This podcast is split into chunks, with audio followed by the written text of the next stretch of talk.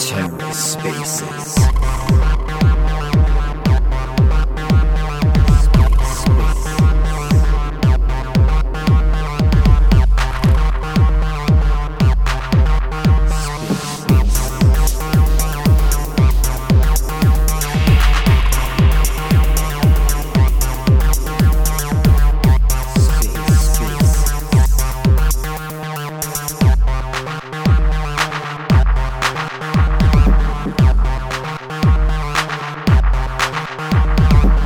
Hello and welcome to the Ether. Today is Wednesday, December 21st, 2022. Today on the Ether, into the interchain with Shade Protocol and Umee Crosschain. Let's take a listen. everyone. Welcome to the space. Thanks for being on time. Uh, we're going to give it a few more minutes here, let a couple people filter in, and, and get the space started. Welcome, Fisco. Howdy, guys. Question for you Can you hear music? Nope. Okay, it looks like uh, Twitter must have updated, and it gives me the ability to to play music during during uh, downtimes, just like elevator music. That's sick. I've got sounds now, though. Goodness gracious! That's very interesting. Okay, maybe maybe no more sounds, Fisco. Gotta love Twitter. yeah, it's it's wild. Yeah, I was I was, Perfect. Where did the Umee Twitter go? There we go. I was loving the the Fisco sounds. I don't know what's up with that. Woz, let's go. Thank you, sir. Anytime, man. It's what I do. Mm-hmm. Awesome. Well, guys, we'll give it a, a few more minutes here. Um, we can just kind of have some conversation between ourselves to let the to let the room fill up. Um, everyone that is listening, if you if you've seen the tweet go out, please like and share that. Make sure that the message gets spread that we're we're in this Twitter space and that we're we're talking today. Umee guys, where are you where are you located right now? We're in most of us are in Minnesota and it's just wicked cold and snow everywhere.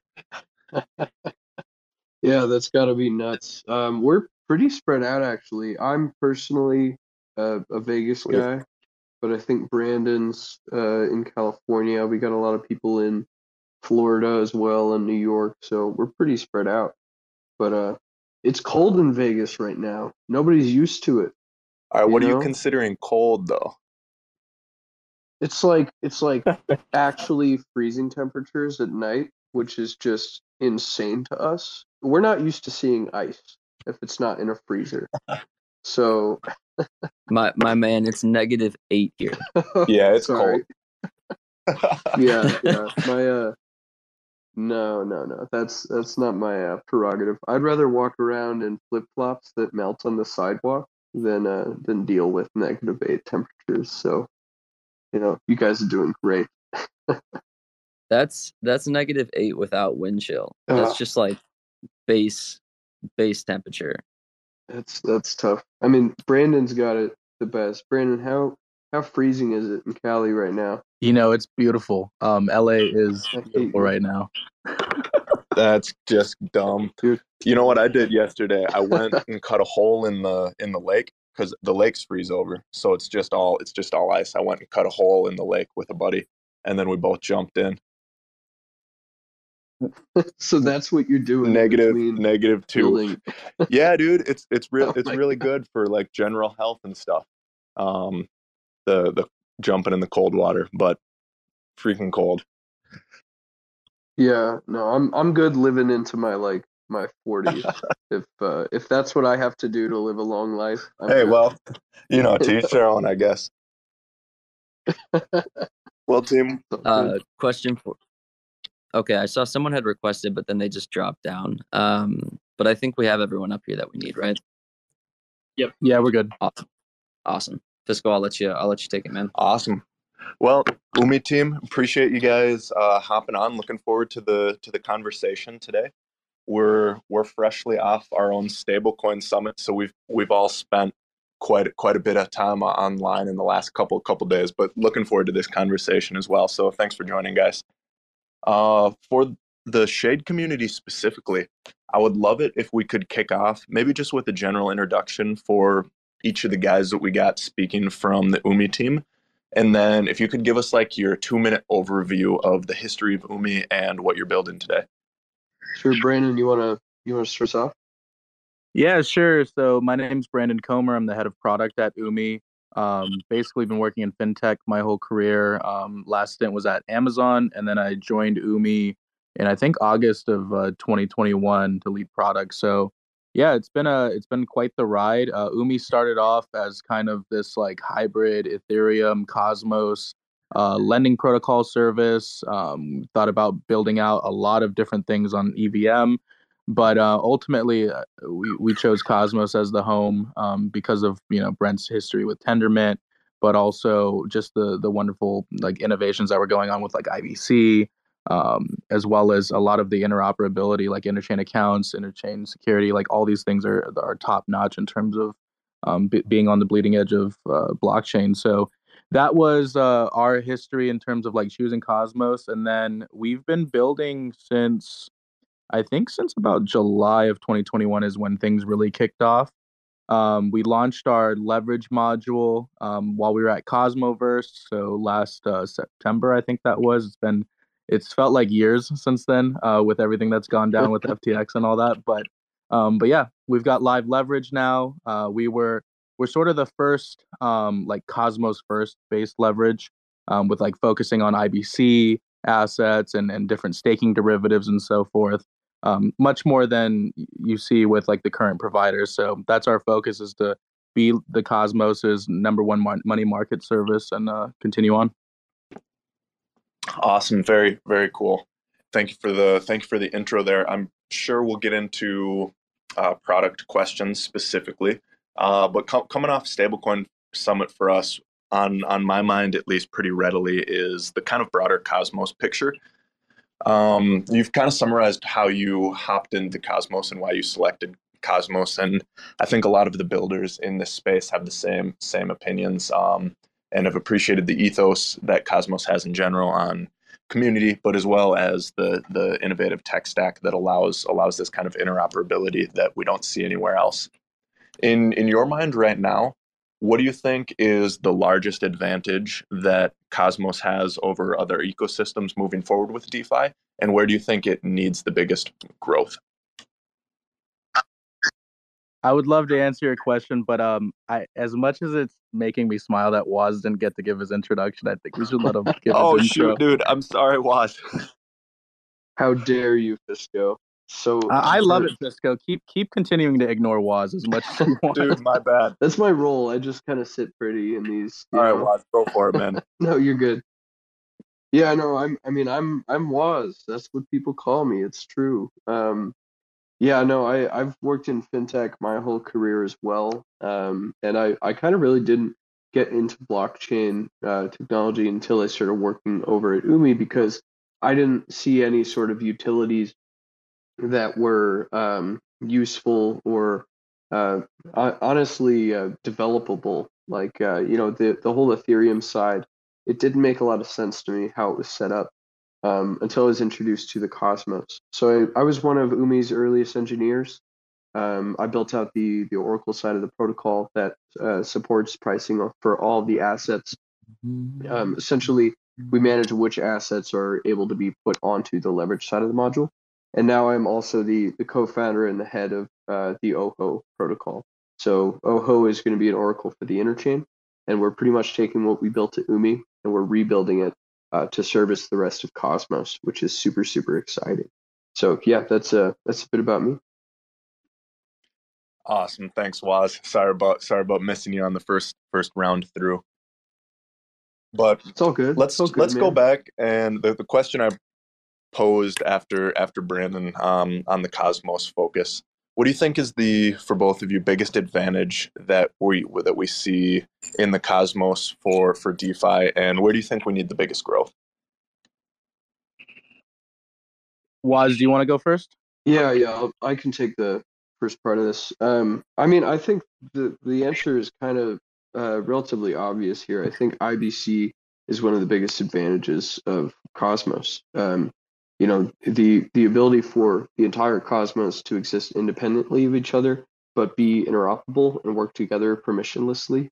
Um, that's something that uh, these other protocols they just don't have down correctly. Um, you know, we we've had the advantage of the SDK team spending a lot of time uh, setting up IBC and working together to make sure that it's secure and permissionless, and it's going to allow um, you know future innovations like you know IBC queries, something we're working on on the Ojo side, um, and you know interchain accounts is coming out. It's going to be a big player.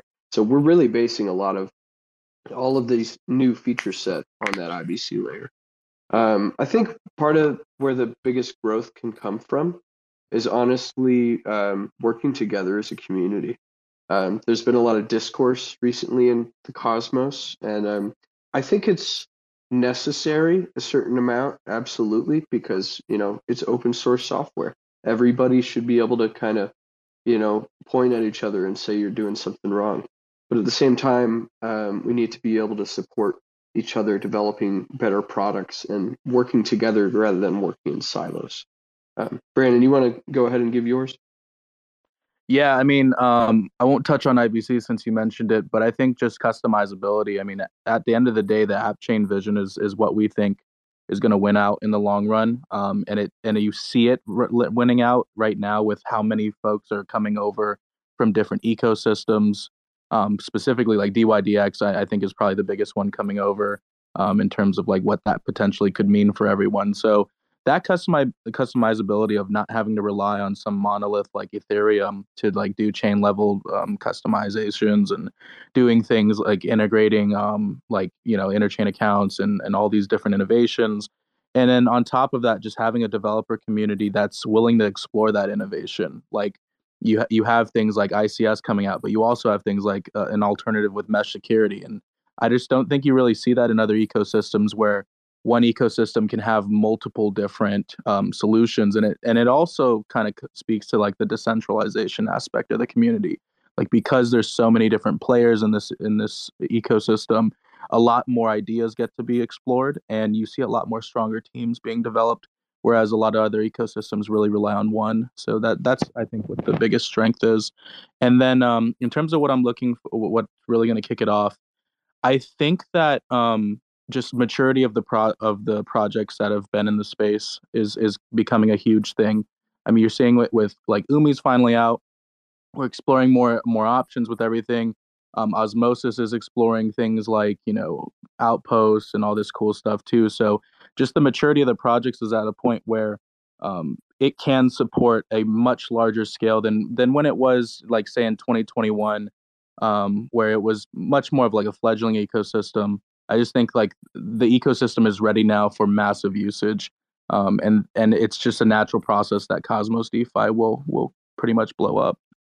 Yeah, absolutely, absolutely agree on all those points. And another another thing with the the advantages that has been has been super cool to see is that there's there's kind of this optionality with with borrowing utilities that some of the other chains are creating uh, for for other technologies or other teams where like for example, other teams can come leverage secret networks, privacy preserving functionality, and then route everything right back to their to their chain. So some of these some of these smaller tech solutions of just being able to borrow other tech solutions that are in the ecosystem uh, without having to have it kind of blanket for everybody or not be an option or be an option kind of as as one or the other.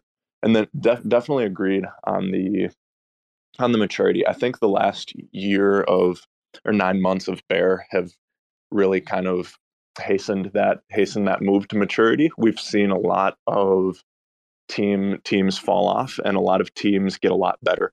So th- this kind of this kind of market uh, situation has definitely it's it's kind of forged, I think, the the cosmos in a lot of in a lot of ways, and the teams that come out on the other side are really going to be a lot a lot of strong players or players that have moved moved into our ecosystem from others just just from seeing seeing the course of everything come come through. But it's it's been an interesting time and i definitely think there is a lot of work kind of on ecosystem maturity there for sure. As far as interchain goes for you guys what do you see the the relationship between other chains being in in the future? How do you see the interchain playing out in the future for for Cosmos? Do you see a strong sentiment of collaboration continuing to grow over the next two, five, ten years in in the Cosmos ecosystem? Or do you think that that's something that'll kind of peter off of eventually as some players get a lot larger and take up more market share? Or do we think we, we can we can hang on to this kind of community interchain sentiment that we have now? I think that you probably see some teetering off. Like it's just a natural process that you know some projects. Unfortunately, not everyone can can uh, kind of win out win out in the space, right? But I think long term though, you'll still see support between major projects. Like you'll probably see some sort of like you know like the whole hub structure of like Osmosis wasn't considering like uh, like it didn't brand itself as the liquidity hub before, but in like recent months, that's what they've kind of eh, taken as approach, and I think that's going to happen with a lot of things. Like I could see like Woz, I could see Ojo becoming like the data hub of uh, Cosmos as well. I could see Umee becoming sort of the leverage hub, and there's a lot of different things. Like Secret is definitely like a privacy hub, um, but I think in the long run, those hubs will still have to have some sort of interoperability with each other if specialization is to win out. Because if you try to do, uh, uh, there's some chains that are trying to do everything. I think, and I feel like when when you have two chains with all else being uh, equal, if one is really focused on a specific niche that's you know decently sized, I feel like that specification and and uh, or that specialization will win out over someone that's trying to do like a do everything type approach. And so that's why I see like with you guys doing privacy, I think you guys are you have a specific vision that you can attack and you know exactly what you need to do for that niche um, for us, it's leverage. We we know exactly what we need to do for leverage, and I think those types of players will still co- have to collaborate um, since that they'll be focused on different things. And and to add to that, I think we're going to see a lot of overlap with um, a, a, lot of these protocols that might come out, and they have um, they have a thesis that might not work correctly, or they you know they have a specific app chain that they want to bring up that's not utilized, but they still have funding to build other things. Um, I think in a lot of cases we're going to see pivoting for a lot of these chains in the next year or two, uh, just because that's how it works, right? Um, you know, depending on adoption of name services and you know stuff like that, we're we're going to see different chains go different routes, and because of that, we're going to see a lot of overlap. But I do think long term, uh, what Brandon said is completely correct. Where we're going to have these huge uh, projects really win out and collaborate with each other to create a baseline for the rest of the ecosystem. We're going to get to a point in Cosmos where you can build um, pretty much anything you want using existing technologies over interchain accounts, interchain queries, and IBC. Yeah, absolutely. And I think I think that's probably a really good summation of kind of the beauty of the Cosmos ecosystem is that ability to to specialize. Where with IBC, with um, uh, interchain accounts, with Cosmwasm, everything that we, all the tech that we see here, it really does allow that ability to specialize where you don't have to spin up an L1 that does infrastructure, that does DeFi, that does community. You can kind of come in, you can you can build what you're specifically good at building. You can focus specifically on on your niche, and as long as it's a, a good niche and b has has a large enough user base you can you can be successful within that kind of specialized range there. Now that we now that we've talked about the cosmos more generally and off of that kind of specialization piece specifically let's jump into Umee and exactly what you guys are building. I know Umee's Umee's lending is ethereum and cosmos focus let's start off with how do you differentiate between Ethereum and Cosmos? How do those work together? And for your specific community or your specific product, could you could you describe the differences between what you're doing on Cosmos and Ethereum or the similarities? Yeah, so just taking that that first part, um, the Ethereum and the Cosmos uh, protocols work largely the same. Um, we tried to mimic what we did on Ethereum with Cosmos to an extent. Um, there's a lot more customization on on the Cosmos side because it's you have a lot of flexibility with it being your own blockchain. So we have a lot more like safety procedures, and there's a lot that we're cooking up that um, that doesn't exist in Ethereum. Like for ex- like definitely the Oracle is one thing, um, and Woz can get into the specifics on that. But like on Ethereum, we're using Chainlink. On um, on Cosmos, uh, we're using our own. um, because there just wasn't a great provider of that. And so there's little nuances like that, but but the long term vision and the reason why we even have an Ethereum protocol um, is to basically get to a point where you have bridgeless transactions, uh, where you can basically have collateral on Ethereum and you can borrow Cosmos assets using it without ever having to bridge. Um, the way we're kind of thinking about doing this is with like Axelar's general message passing, where basically you would have some sort of vault on the Ethereum side. You would lock your Ethereum in there, and then that would basically use GMP, send a message to uh, Umee, and then you could borrow any Cosmos asset from there. And the reason for that is really just wanting to give Ethereum users the easiest way to bring their capital into in the Cosmos and not have to, you know, move back and forth with different assets. Um, it's just a little bit easier of a of a psychological sell to not have to bridge your assets and to have it more based on uh like like a GMP or something like that. Wazzy, do you want to kind of get into it too? Yeah, um, I think one of our, our main unique points of, of Umee is uh, we're in it for the long long haul, right? We're not looking to make uh, insanely high uh, TVL on chain within the first couple of years. Um, and if, if you think about that, what, what we're really considering is these assets that have incredibly low uh, volume at certain times we need to support because they're new assets that are coming out. They're app specific assets like you know uh, staking derivatives from Stride, Quicksilver, whatever else is coming out we need to support those safely. So we've been working on um, what we're calling the historical feature set, which is you know first of its kind type of oracle, which essentially um, measures the median of prices of an asset over the last X amount of time, say over the last three days.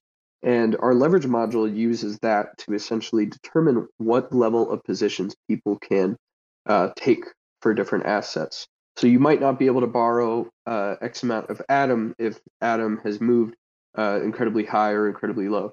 And on smaller market cap assets like these stride assets, if it's uh, if you're intentionally trying to tank the the asset by using a leverage loop, kind of how the Mango Market Hat worked, um, you, we'll we'll catch you. We'll say, hey, you can't take a position that high because uh, the price uh, you moved it in a very short term, and we're going to stay with that median. So um, we're really concerned about risk, right? We don't want to build a bank that breaks in Cosmos. We want to build something sustainable for the long term future. And um, I think that is one of our hugely unique competitive advantages. Yeah. I have a I have a question I'd like to hop in. I'm just speaking of risk. Currently, what's your guys' bridging solution to Ethereum? Is it something unique to Umee? Does it use Axelar, or what's the existing management of, of bridge risk? Yeah, we originally launched with um, the Gravity Bridge integrated. I think you're cutting out a bit there, buddy. Sorry, can you hear me? Yeah, we're all good now. Okay, sorry. Yeah, we originally launched with a, a Gravity Bridge integration into Umee um, specifically but um, we we decided to pivot once we realized, you know, with Axelar being like the canonical bridge of uh, osmosis, it was going to be hard to get like liquidity on Umee specific like gravity assets versus like just supporting the things that the ecosystem already has.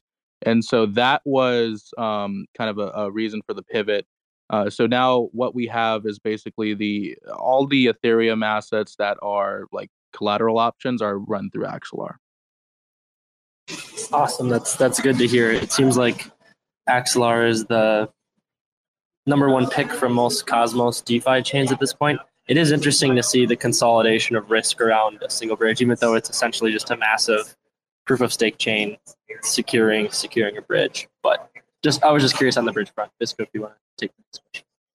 No, thanks, Carter. Uh, yeah, I think we, we obviously share a super similar sentiment um, towards sustainability as as far as like what, what you were saying, um, Brennan, about kind of being aware of your TVL over the first couple of years and not not aiming for cr- getting this crazy high, crazy high TVL um, as quickly as possible, and that that really does, I agree, kind of fit into that maturity kind of sentiment that we were talking about earlier of of teams where there is there's definitely a level of maturity that teams have to have to in a way self self restrict on on growth in order to make sure that what products we're creating are sustainable for the long term, rather rather than just for a short boom.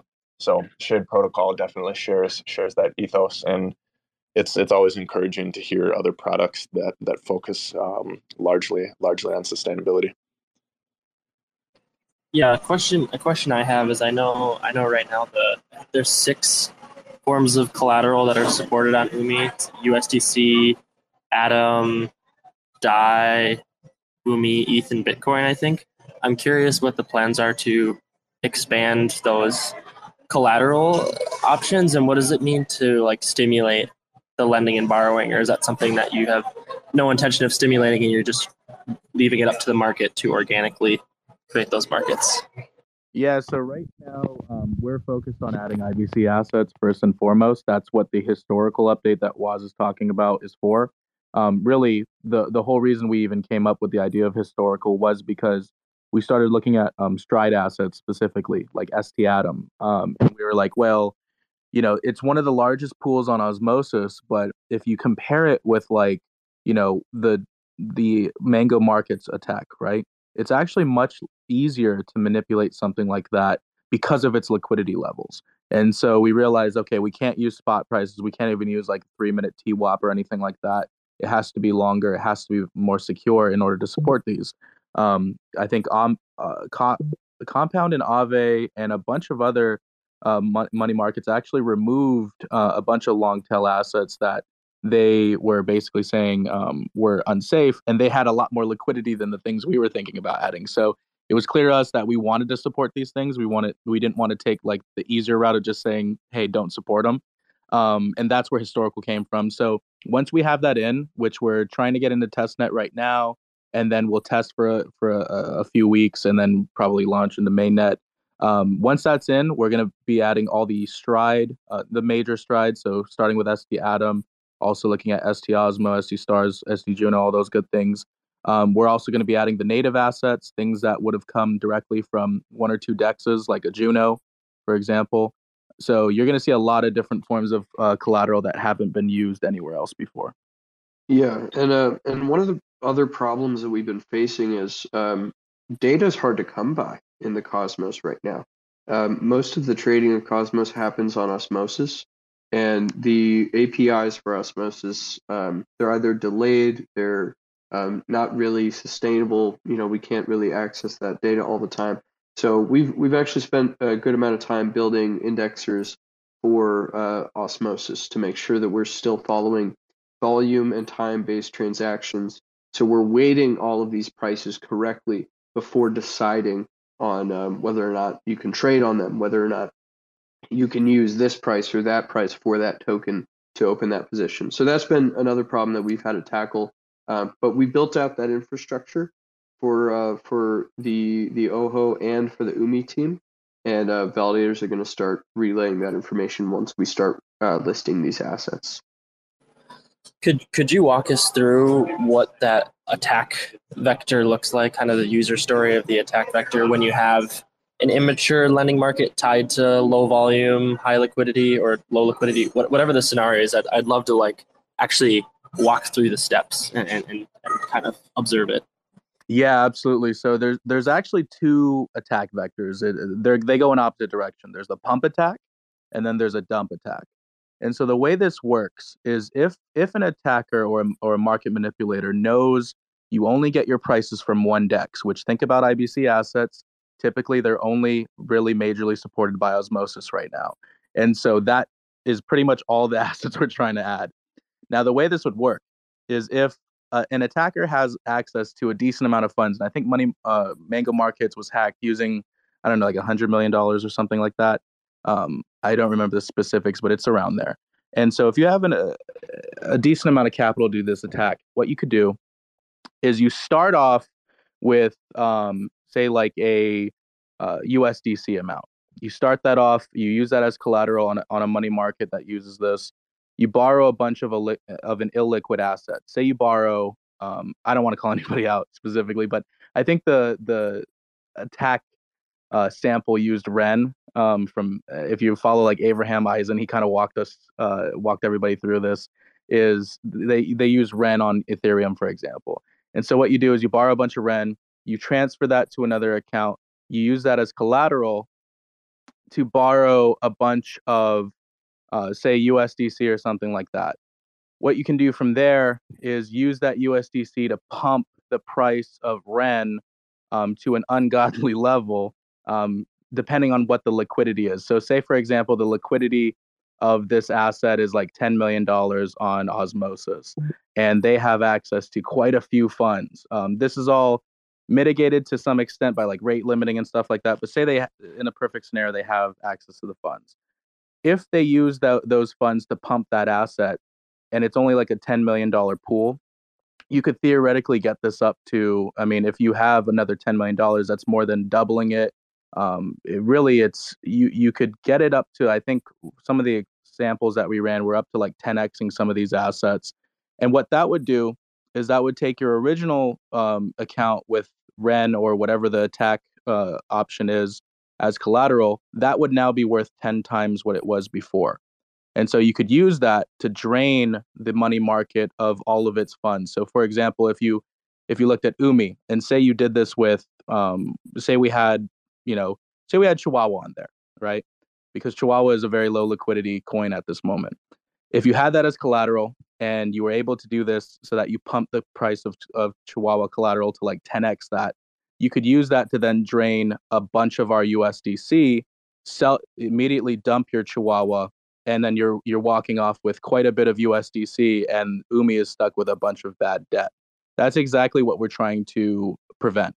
And in the opposite of that, basically you would do a dump attack. So you would start with something, um, you, you would basically do the same sort of manipulation, but you would dump an asset so that you could borrow an unlimited amount of it from the money market. So if you were taking that same Wawa example, if you were able to dump the price of Wawa to say, you know, half of what it is, you could drain Wawa from the Umee system, and then uh, you could just pump it back up by by rebuying. So it's there's a there's a couple different ways that this attack is done, um, but it's all mid it's all basically uh, centered around being able to manipulate the price in a short amount of time. That's how these medians work to fight against it. Is that there will always be a difference. Um, there's by focusing on a longer term, you're you're seeing the difference there. Gotcha. Thank you. Thank you for that rundown. That's super. That's super helpful. It's essentially like you manipulate price to, to either make the collateral overvalued or you're able to borrow against like a super undervalued collateral. Is that essentially how it works? Yeah, that's exactly right, and it's it's exacerbated by being able to borrow those collateral amount those collateral options. So like for us specifically we're making like the stride assets be collateral options but you won't be able to borrow the stride assets and what that does because really who would want to borrow an asset that's appreciating um, every day? That means your debt is going up every day.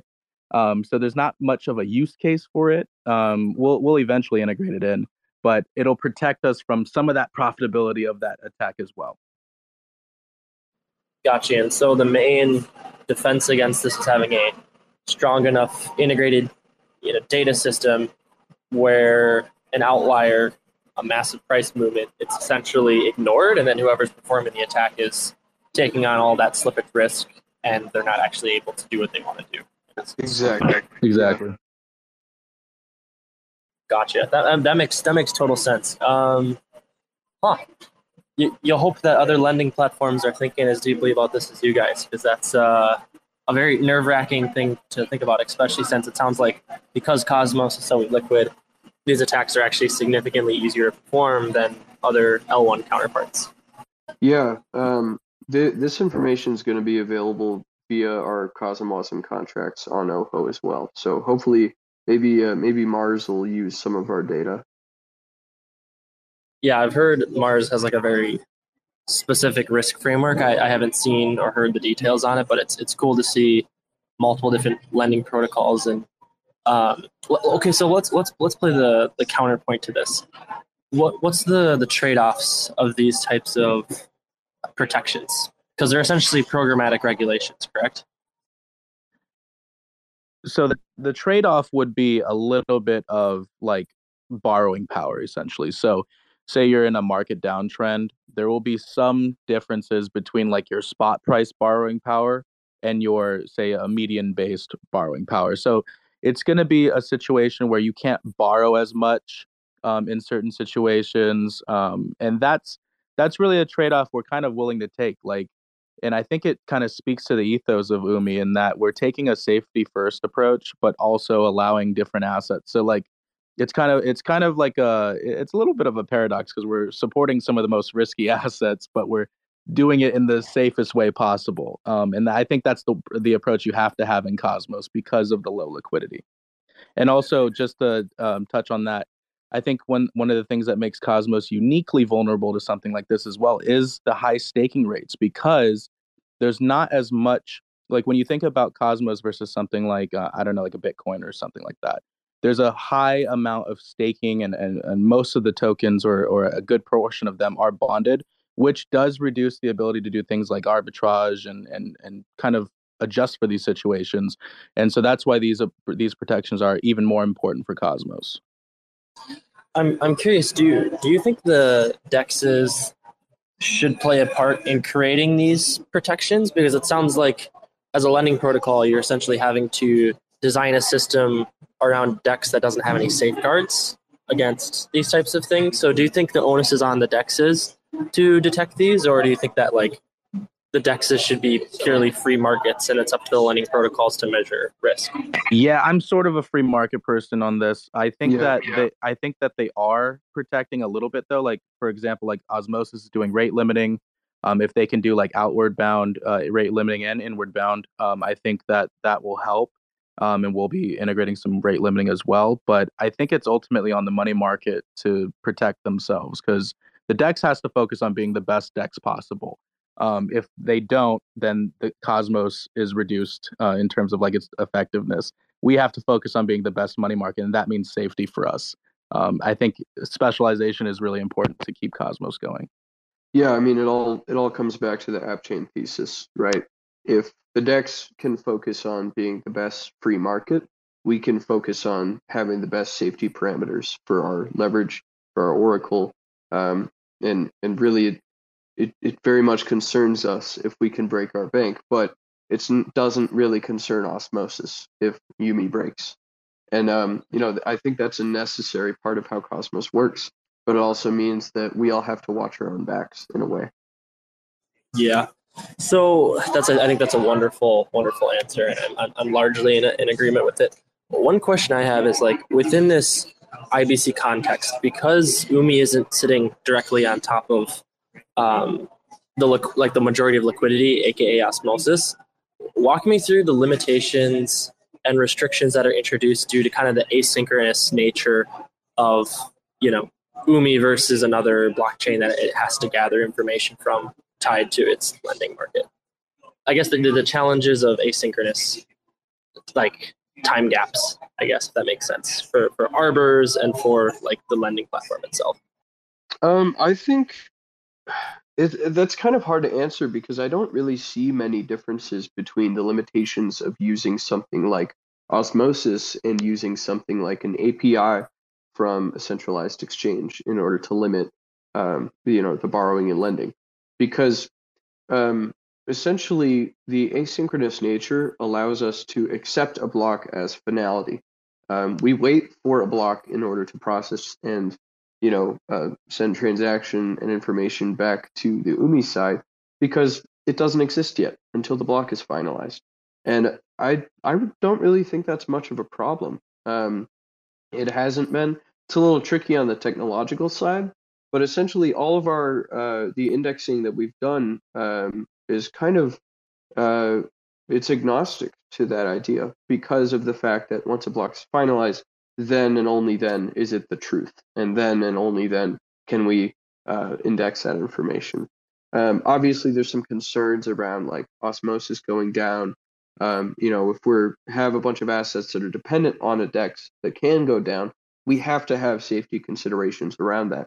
But luckily for us, those safety considerations can just be halting uh, borrowing and lending because why would we allow borrowing and lending while osmosis doesn't allow trading on an asset that only exists on osmosis. So a lot of ways to kind of see that, but I, I really don't see it as much of a disadvantage. Yeah, the only thing that might be a little disadvantage is maybe the UX at, at its current place. I mean, um, I've been using Umee and like a, a, bunch of different dexes to you know yield farm and do different strategies to arb. Yeah, I've I've been dipping in the closed sauce um, and arbing USK a little bit, and so um, I haven't had in terms of my own perspective much of a UX issue. I think the that the part we have to overcome and abstract definitely is IBC itself. Like at the end of the day, a user shouldn't know or or have to know what chain they're operating on, um, what what the sort of back end is to a solution. And right now, it's painfully obvious.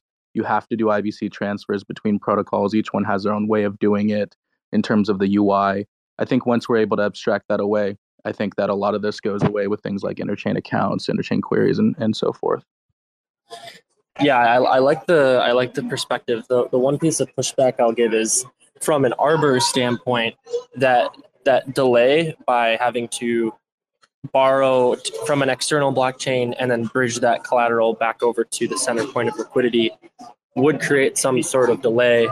And so, whoever has the closest localized lending platform to the primary source of liquidity is going to have an advantage as an ARB player, and, and ARB is like winner takes all in terms of speed. So that, that's that's a component I'm really curious to see how much that impacts Umee versus whatever other lending platforms emerge. that makes sense.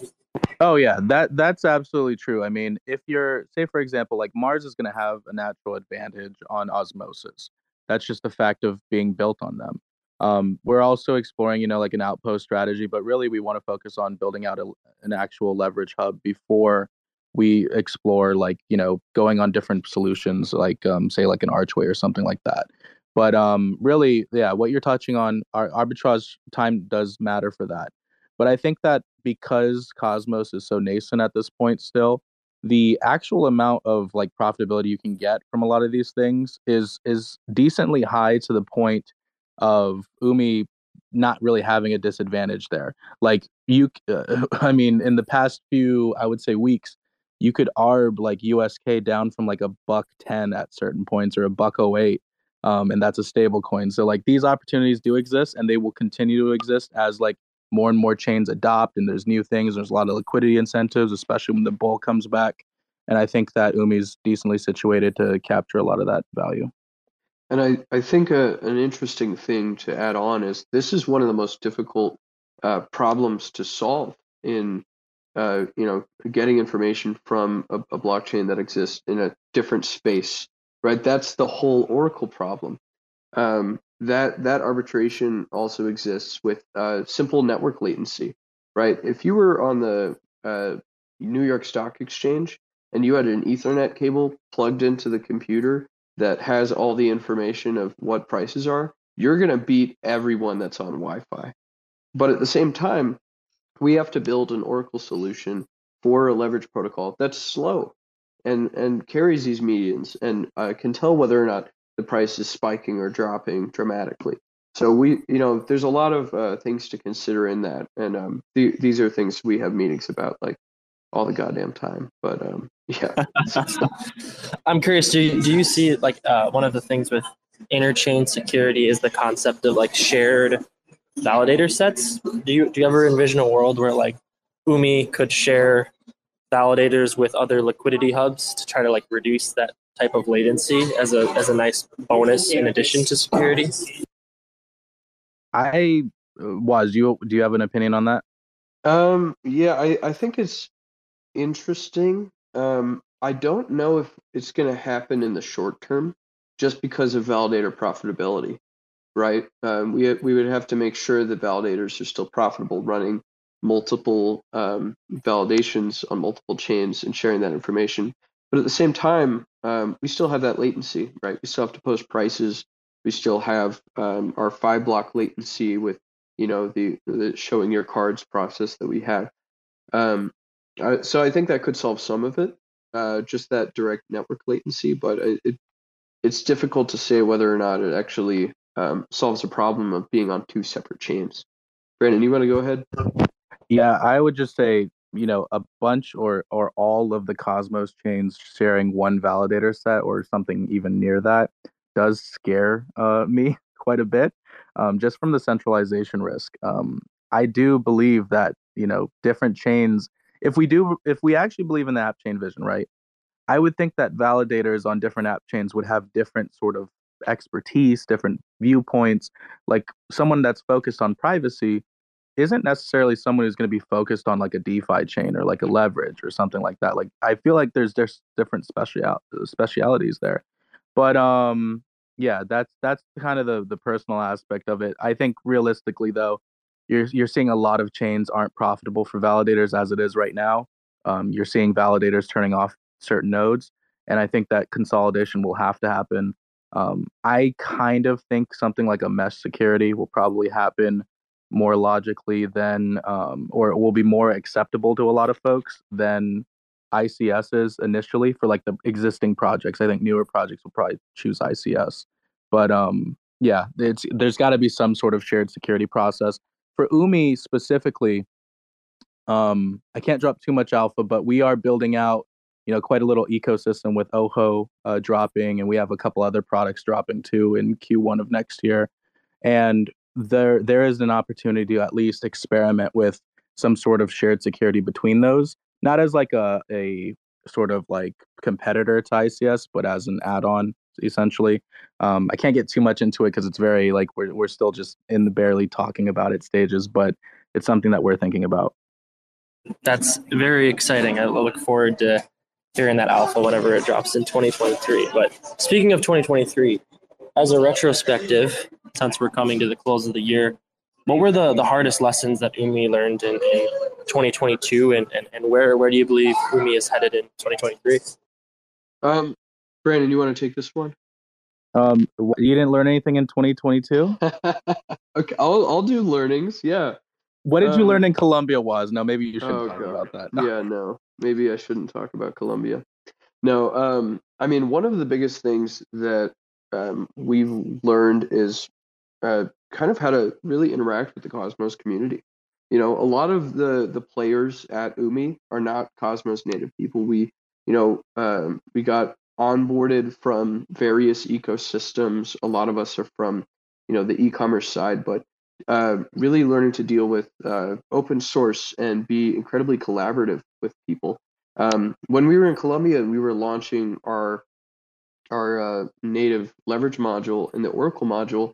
It was difficult. I'm not going to lie. We we had a few chain halts. Um, we had a few issues that we could have tested for. Um, from a technological standpoint, it you know it's it's something where there were cases that we could have covered, and there's tooling that we've uh, worked on to improve that in our products moving forward. From an interpersonal standpoint, it's a lot of uh, interacting with validators, making sure people are educated, making sure that um, you you're gathering people's input on test nets and on uh, making sure that the code is as transparent and readable as possible so that you can accept input from outside sources. So I, I think those uh, those things have hugely contributed to where we are today um, because they're hard lessons to learn, especially when your your chain stops working a few times. But we got it going, we got it moving forward. I think in the next year, um, you're going to see a lot of the the lessons that we have learned at Umee um, be utilized for uh, the interchain for Cosmos. Again, I can't talk too much about the alpha that uh, Brandon mentioned, but uh, you know we have a lot of lessons around um, how how problems that we've had to solve and um, we want to bring those solutions as a service to the grander cosmos in the near future. Uh, brandon you want to go ahead? Yeah i think um i think maybe our biggest lesson of 2022 is to not be afraid to, um, brandon i think you're cutting out again buddy. Oh, sorry metro pcs i think. But uh no, um, I I think the biggest lesson of 2022 is just learning to not sort of um, not be afraid to break some boundaries in terms of what we're building. I think that a lot of the stuff that you're going to see in 2023 is is some really out there stuff. Um, we we really focused on. I mean, we're still focused on stability, but we we were really conservative in approach um, on a lot of things. We wanted to be safe. We wanted to, you know, not test the waters too much on a lot of our feature set and sometimes that led to decisions that delayed things that um, you know that pushed things back and I think now we've adopted. Uh, I think we're number one. We're a lot more comfortable with the SDK um, in terms of like you know possibly being experts at it at this point because we've worked with it so much. We've got a really kick-ass team now. Um, I think that we're just we've got so much momentum with us that I think we're willing to test the boundaries even more. And I think Q1 of uh, 2023, you're, you're going to see a lot of that. That's uh, super exciting to hear. I think it's like 2022 will be the year where the world remembered a lot of things breaking, but the really quality builders, you know, learned a lot of lessons about being patient and doing things the right way. And I think um, you reap what you sow. And I think those that were patient and are lifelong learners and are excited to do things the right way, I think 2023 and 2024 is going to be the year of, of those folks, the quiet folks, the, the builders with the vision and on sustainability. Yeah, hundred percent agree there. Agree there, Carter and and Umee team. Um, with the with the last 10 minutes here i'm gonna i'm gonna pull us back from from product from stuff specifically and to to community and pass it pass it on if there's community questions now would be the time to throw something in the in the comments here or request to speak and we can bring you up to to ask a question to the to the Umee team uh, while we're while we're waiting for any of those to come through and dalton to bring to bring those guys up uh, Umee is there anything that you that we missed that you want to cover, or any questions that you have for us? Woz, you want to pump a little bit? I I think I've I've mentioned oracles like twenty times during this call already. Um, but yeah, Ojo is going to be a, a, service that we're founding um, that I'm I'm heading up that is essentially going to be the the oracle of the cosmos. We've seen a huge um, delay in the existing Oracle infrastructure for supporting assets for different protocols. Um, I mean, Shade, we've even talked about, you know, what we're going to build together using Ojo. Um, and, you know, every time I have a conversation with a protocol, it's, uh, you know, it comes down to, oh, you know, we need information on this asset that's a Cosmos native asset. Uh, the most uh, information that most uh, existing oracles have about Cosmos is the price of Atom. Uh, we really want to expand that, and we want to build the base layer infrastructure for um, anyone to build anything. Uh, you know, competitive lending protocols. Um, you know, more stable coins. It's it's absolutely necessary to not just have have these pricing information, but also have these safety features that I've been talking about that we're utilizing on the Umee side. Um, so, I think bringing um, you know our expertise with you know, building out these indexers, making sure that we have safe price feeds, all of that, along with these safety features that we have to have when we're building a mature lending protocol, those are going to come and they're going to make, uh, you know, all these other protocols that are going to come in the next year, five years for uh, the Cosmos way more mature because they're going to have a legitimate and a useful Oracle solution for the Cosmos, which I'm very excited about. Um, but yeah, that's that's my Ojo shill. Brandon. yeah, and um, just in general, I think 2023 is going to be huge for Umee. Um, it's going to be huge, but uh, there's a lot of stuff that we're going to be dropping in terms of not just Ojo, but by the by the end of Q1 of uh, 2023, you'll probably see Umee launching another uh, app chain as well. Um, there's a lot of stuff that we see as missing from Cosmos in terms of um, total sort of uh, support for like institutional investors, money mar- uh, like market makers. There's a lot of missing gaps there that we think will will that we can fill, so that Cosmos DeFi can take the next step uh, in terms of competing with an Ethereum and, and a Binance and, and all the all that good stuff. So uh, we think that we can help um, move that DeFi system forward, and so we'll be launching quite a few products um, in the early part of next year and all throughout the year. Well, consider Shade first in line for testing any sort of Oracle product because we're we're chomping at the bit for for better Oracles, and I know we're not alone on that front. So really really appreciate the hard work you guys are putting in on that front, and very very curious about what app chains you guys have been up in 2023. You uh you beat me to it, Carter. but I will I will bring Red Eye Bear up uh he has a question here. So, Red, you should be on stage in a in a second. Welcome. I think I think you're up now, Red, right? It looks like you're on mute currently. Hey guys, can you hear me? Yep. Okay, sweet. I uh, just want to say hello, everyone. Uh, this has been a great conversation. Uh, listening to Brandon and Woz describe uh, Umee. Um, apologize if my question is a bit redundant. I've had to hop in and out of space today because of work. But can either Woz or Brandon provide a quick description of the core problem or problems, considering you guys have a few different product lines? Um, provide a quick description of the core problem that Umee is trying to solve and who you see as your most likely initial consumer base who is experiencing the problem you're trying to solve. Brandon, I'll uh, I'll leave the leverage side to you, man. Okay, perfect. Yeah. I think that some of the initial problems that we're trying to solve is number one, support of long tail assets. Um, I think that's something that's unique to Cosmos. Um, so the users that we're, we're attracting are Cosmos users um, who are having this but also anyone um, it's not just going to be a cosmos solution in the long run Umee will be supporting anything that can connect to cosmos whether it's through like uh, zk bridges for like ibc uh, relayers stuff like that to like ethereum but also like any ecosystem really.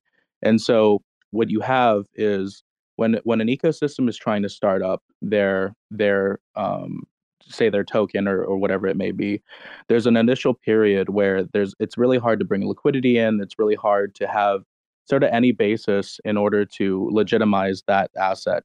And so Umee can really form the basis of that by bringing um, a decent amount of uh, custom of a user base, but also bringing a decent amount of leverage and sort serving as that hub.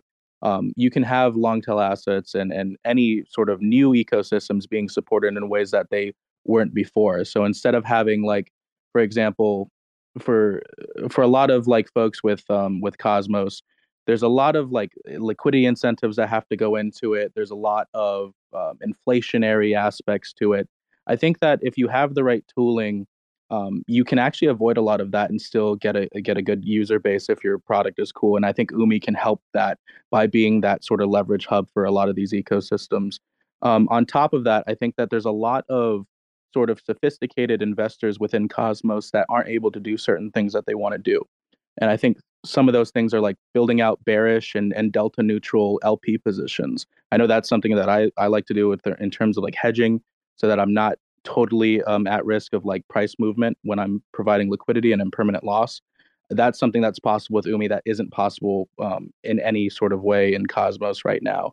And so those are the those are the key aspects. It's really, I guess, if I could break it down to one person, it's the more sophisticated investor that's in Cosmos that really wants to unlock um, their liquidity. They want capital efficiency and they want to pursue very advanced strategies. That's who we're serving eh, with with the leverage module. Yeah, and on the Oracle side, um, originally our first customer for our Oracle was ourselves, right? Um, we're building this lending protocol that doesn't have an automated market maker as a part of it. And what we've seen in Cosmos is everything um, becomes fragmented if everyone is required to have a market maker as a part of their app chain. So that's why uh, that's why we see Mars building on Osmosis, is because they have that information natively.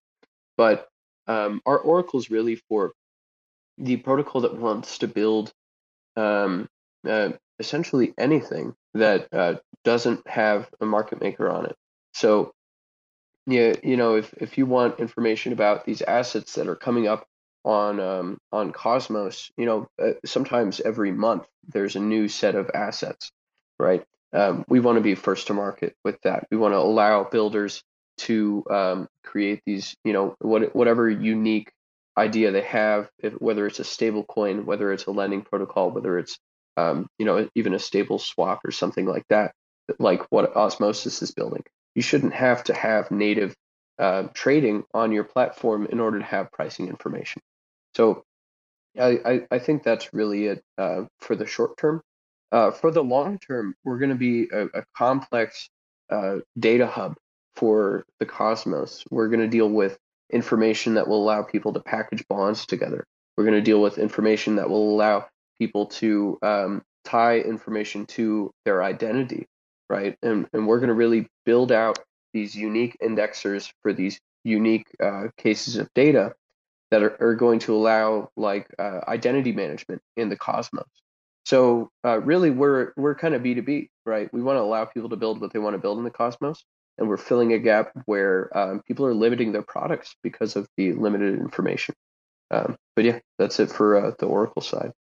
Perfect. I don't I don't see Red up here anymore, so maybe he unfortunately lost connection. Um, but appreciate the answers, uh, both Woz and Brandon. I guess we are at the top of the hour. Um, it is noon for for where I am located. Um, obviously, everyone else is kind of spread out around the around the area, but um, yeah, I think I think we can call it a space. Um, as always, guys, appreciate it so much to have you to have you both on and, and Umee as well. Just in general, it's a it's a very very interesting conversation whenever we have the ability to talk to each other. So always appreciate it. Um, you guys are welcome anytime. And for anybody that doesn't already follow Umee, uh, please follow them at Umee underscore crosschain and check out their website and check out what they're what they're building. Um, obviously, there's been a been a little bit of alpha dropped on this on this Twitter space, so always always very fun to hear about the the stuff that's upcoming as well.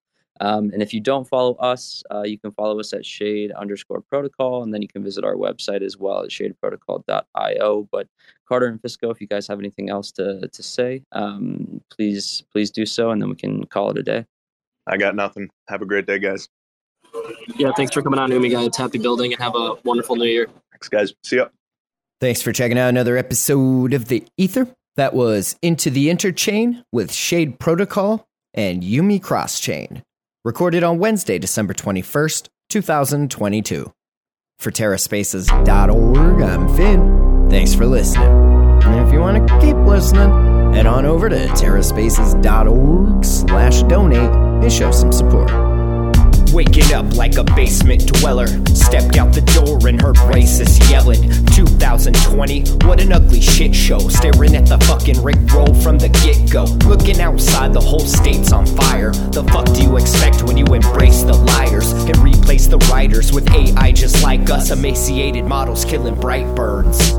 First in, last out, picture me rolling. The worst time to cash out, so what you holding? The Merc's gonna cash cow, country stolen. Drooling over chicken like the goose is golden. Trying to be soulful, spitting that molten lava from the bottom of the caldera. I'm hot and gonna put it in a bottle and offer it to the god who hit the gas full throttle, blasting off in a rocket. The many people who will, will see things happen to them that are in their favor. Oh, someone's looking over me. So that's a that's a fascinating phenomenon you analyze those situations, what you find is is that we as humans simply have a profound inability to understand statistics and probability. Stitching these writings, living that life like who would have guessed you'd turn out this nice, right? Avoiding stress, that's the motherfucking secret. Print that shit on a motherfucking leaflet. I'm just an asshole hooked on the bricks. Looking at the rectangles, damn, they kinda thick. We've gone through a whole lot of kings here. Cutting off heads just to bring cheer. Getting all fired up, Tiger King line 'em up when you'd give an arm and a leg just to try the junk. On some first time buyer's luck. Alexa, set a reminder and remind me to buy a bunch. And put your hands up if you fuck this year. And keep them in the air if you're picking up the spare. And put your mask on just to go outside. Looking at the planet about to downsize. So climate change will not make Earth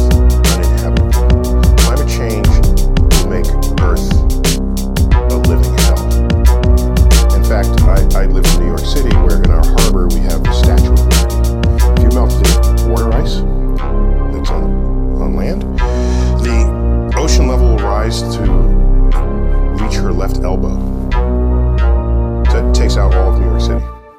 And basically every other coastal city that we've spent thousands of years building uh, the, since the dawn of civilization.